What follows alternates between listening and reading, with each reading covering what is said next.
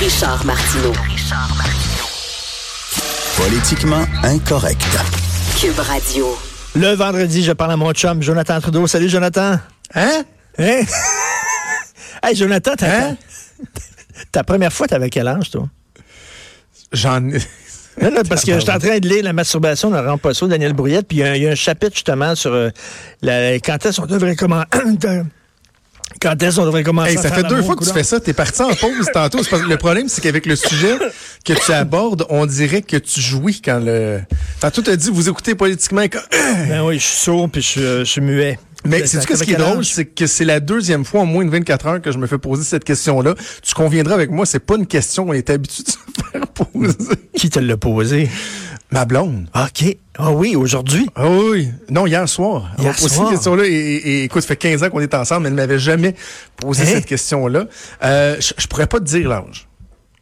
Je pourrais, je pourrais pas te dire. Euh, hon- Honnêtement, OK, là, t'avais- j'ai- t'étais tellement actif que tu t'en souviens plus, là. non, non. Mais en fait, te dire l'âge, ce- serait de concéder que j'ai déjà fait ça, Richard. OK. Puis tu c'est- considéré que tu as déjà fait ça avec une fille autre que ta femme. C'est pour ça que... OK, toi, tu veux dire la première fois que...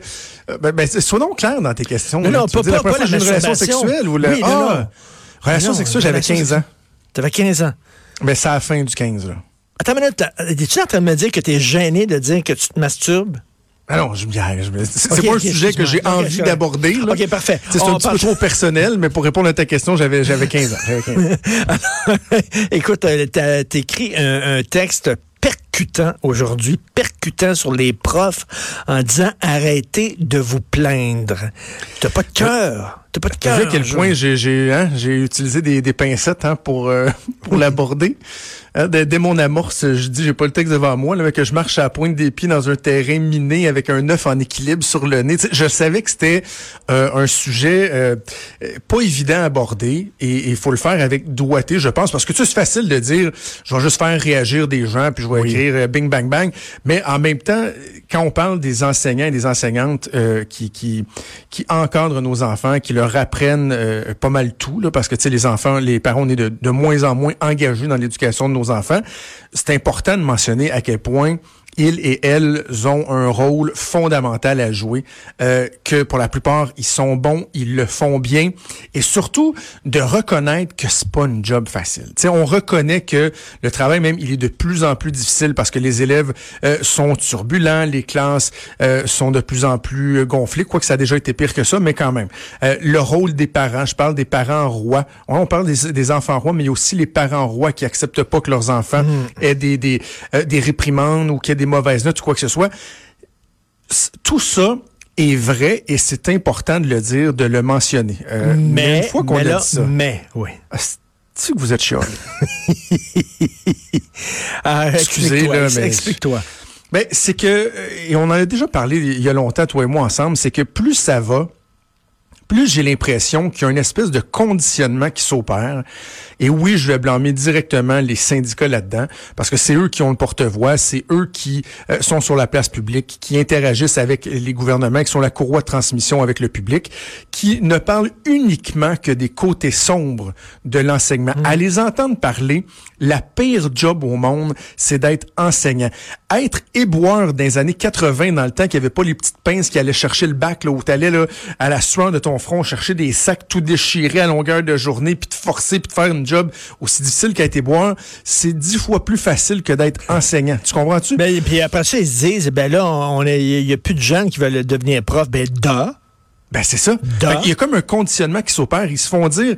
Puis dans mon texte, je dis dès, dès qu'ils sortent des bancs d'école. Puis après ça, je me suis dit non, c'est pas vrai. C'est avant même d'être sortis des bancs d'école où ils se font dire, ils sont à peu près brainwashés et, et, et- et ils se font convaincre que ce qu'ils s'en vont faire, c'est c'est épouvantable. C'est épouvantable. Dans, dans, dans une année, tu vas faire deux trois burn-out. Euh, ils disent que tout le monde veut sacrer solo au bout de deux trois mois et jamais on parle du euh, tu sais des bons côtés de l'enseignement, du fait que c'est des gens qui pour la plupart euh, ont une vocation, euh, qui réussissent à faire des petits miracles avec des élèves qui parfois ont des difficultés, mais qui lorsqu'ils frappent des bons professeurs, ont le goût d'apprendre, ont le goût de savoir, de continuer à cheminer et qui réussissent bien le fait, tu sais, le dévouement qu'ils ont envers les enfants, etc., etc. Puis tu sais, t'auras remarqué là, que j'aurais pu, par exemple, dans, dans, dans mon texte, ou là, là depuis que qu'on se parle, euh, arriver tout le temps avec l'argument facile de « Oh, mais ils ont deux mois de vacances l'été. » Non, non, tu le fais pas. Tu tu l'as je pas veux fait, même ça. pas aller là. C'est facile d'aller là. Je veux pas aller là. Certains vont dire oui, il y a du travail de préparation qui se fait. Parfait, je pas là. Mais ce qui m'a amené à, à, à, à dire que là, euh, sais, trop c'est comme passé, là, c'est que je regardais deux textes qui ont été publiés par mon collègue euh, Pascal euh, Dugas-Bourdon euh, dans le journal au cours des, des, des dix derniers jours. Le premier, c'était sur le fait qu'il y a une commission scolaire euh, ou des commissions scolaires dans la région de Québec qui ont mis fin à cette espèce de règle non écrite là qui faisait en sorte que des profs pouvaient avoir des semaines de quatre jours. Donc, ils ont une tâche, tu appelles ça une tâche, cinq jours par semaine, c'est une tâche à 100% et qui, eux, euh, avaient une tâche à 80% Il y avait une entente avec l'école. Il y avait une journée, des fois même deux journées de congé Et par ça, semaine là, à leurs frais. Ça, ça a, passé, ça a mal passé. Moi, il y a des gens autour de moi qui disent Ben, pourquoi eux autres auraient une semaine de quatre jours? Voyons donc. Ben là, tu sais, et, donc, et- à leurs frais, puis là, ils disent, mais là, c'est donc bien épouvantable. Moi, cette journée-là, je m'en servais pour faire mes commissions, pour voir mes enfants, puis là, je remets en question mon futur dans cette profession-là. Ça, c'est la semaine passée. Là, hier, c'était les retraites euh, progressives. Parce que tu des, des professeurs qui disent, ben, je vais rester, quoi, 4, 5, 6, 8 ans encore dans le réseau, mais euh, on va réduire ma charge de travail, puis je vais travailler 3, 4 jours par semaine. Bon. Euh, Et là, il dit, tu sais, c'est la crise du bacon, c'est donc épouvantable qu'ils puissent pas faire ça. Mais moi, la question que je pose, là, c'est dans ce débat-là, Richard, c'est qui qui se pose la question pour un enfant, là, parce qu'on parle beaucoup d'enseignants au primaire, c'est une bonne idée d'avoir un prof trois, quatre jours par semaine? Non. Et que pendant toute l'année, il y a une journée ou deux journées dans la semaine que c'est un, un suppléant euh, qui vient leur faire faire des exercices un peu euh, tout croche, qui a aucune, qui a aucune idée du développement des enfants, de la particularité de tout un chacun, parce que les profs, ils en viennent à connaître leurs élèves. Les élèves développent une relation de confiance avec leurs profs. Est-ce que c'est une bonne idée d'accepter qu'un enseignant, toute l'année durant, soit au travail trois ou quatre jours par semaine? Je m'excuse, je ne pas, je suis pas un spécialiste, là. Tu sais, je, je, je, je suis pas un grand sage de l'éducation, mais il me semble que logiquement, là, je suis pas sûr que c'est une bonne idée. Je suis pas sûr que c'est une bonne idée. Mais non, mais non, tu as tout à fait, tout à fait raison. Écoute, je, je t'emmène sur un autre sujet parce qu'il reste deux minutes et demie, puis je veux t'entendre sur Ludivine Redding. OK? Ouais. Puis toute, toute la grosse affaire. Écoute, moi, j'ai un, un nom à te dire. Un nom. Ouais. Adonis Stevenson. Tout le monde se faisait ph- photographier à côté de, de lui. Tout le monde, il était reçu dans toutes les talk shows, tout ça. C'était une crapule totale. Il a fait 18 mois en prison pour proxénétisme. Moi, quand Oui. le, le- c'est la presse plus qui avait sorti le long reportage sur Adonis Stevenson, il y a quoi deux ans, je pense, où on apprenait la lourdeur de son passé, ce qu'il avait fait. Et moi, j'ai plus jamais regardé un combat, d'Adonis Stevenson. C'est une question de, de principe. J'avais juste plus envie euh, de de- d'applaudir euh, ce gars-là. Il me levait le cœur. Donc moi, j'ai mis ça de côté. Là, Ludivine Redding, je, je lisais entre autres la, la chronique de Sophie ce matin qui disait que elle trouve qu'on a été beaucoup trop loin. Euh, plus souvent qu'autrement, je je suis pense d'accord avec ta douce, mais dans ce cas-là, je suis pas d'accord. Il n'y a pas personne, Richard, qui a dit que Lu- Ludivine Redding avait plus jamais le droit de monter sur les planches ou de tourner devant une caméra. Le problème, c'est que tu dois être extrêmement crédible lorsque tu es porte-parole d'une cause, particulièrement lorsque c'est une cause aussi sensible que celle de la violence sexuelle envers les, les des jeunes femmes. les accusations ont été euh, abandonnées hein, contre ce gars-là. Je suis pas en train de prendre sa défense, mais les accusations ont été abandonnées. OK. Euh, euh, Joanie, veux-tu partir la toune, s'il te plaît? Ju- Juste pour le fun. là. Juste Oui, pour- je- J'apprends toujours ma bitch à jamais fuck.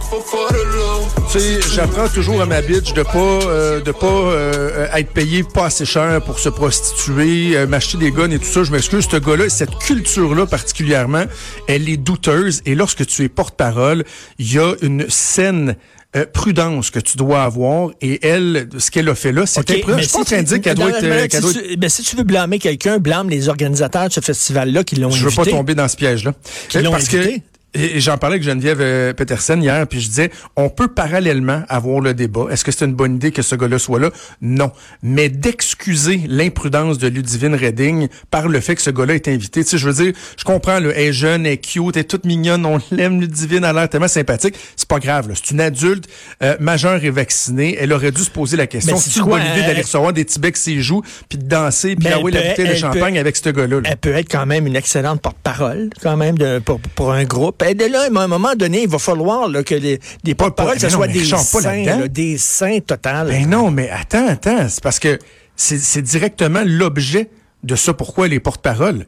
La sensibilisation des, des, des, des jeunes filles, de pas tomber dans le piège euh, de ces gars-là, de pas tourner autour de, de, de, de, de ce climat-là, de cet environnement-là. Ben, justement, Elle une dire, ben, justement, elle pour- porte-parole, puis elle s'en va poser avec un gars qui était ac- accusé de proxénétisme et qui, au minimum, a des paroles qui sont carrément dégueulasses et réductrices dans ses chansons.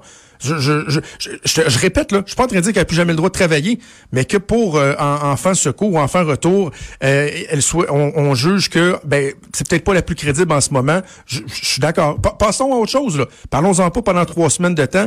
Ne lui faisons pas un procès immense et interminable sur la place publique. Mais est-ce qu'elle s'est décrédibilisée en n'étant pas prudente? Ma réponse c'est oui. Je, je, je voudrais, oui. je voudrais m'obstiner avec toi, mais c'est tout le temps qu'il nous reste. Malheureusement, puis il faut que je fasse. Hein? Faut que je pense à. Hein? faut que je. Ouais. faut que je Hein? fasse ma récréation. Hein?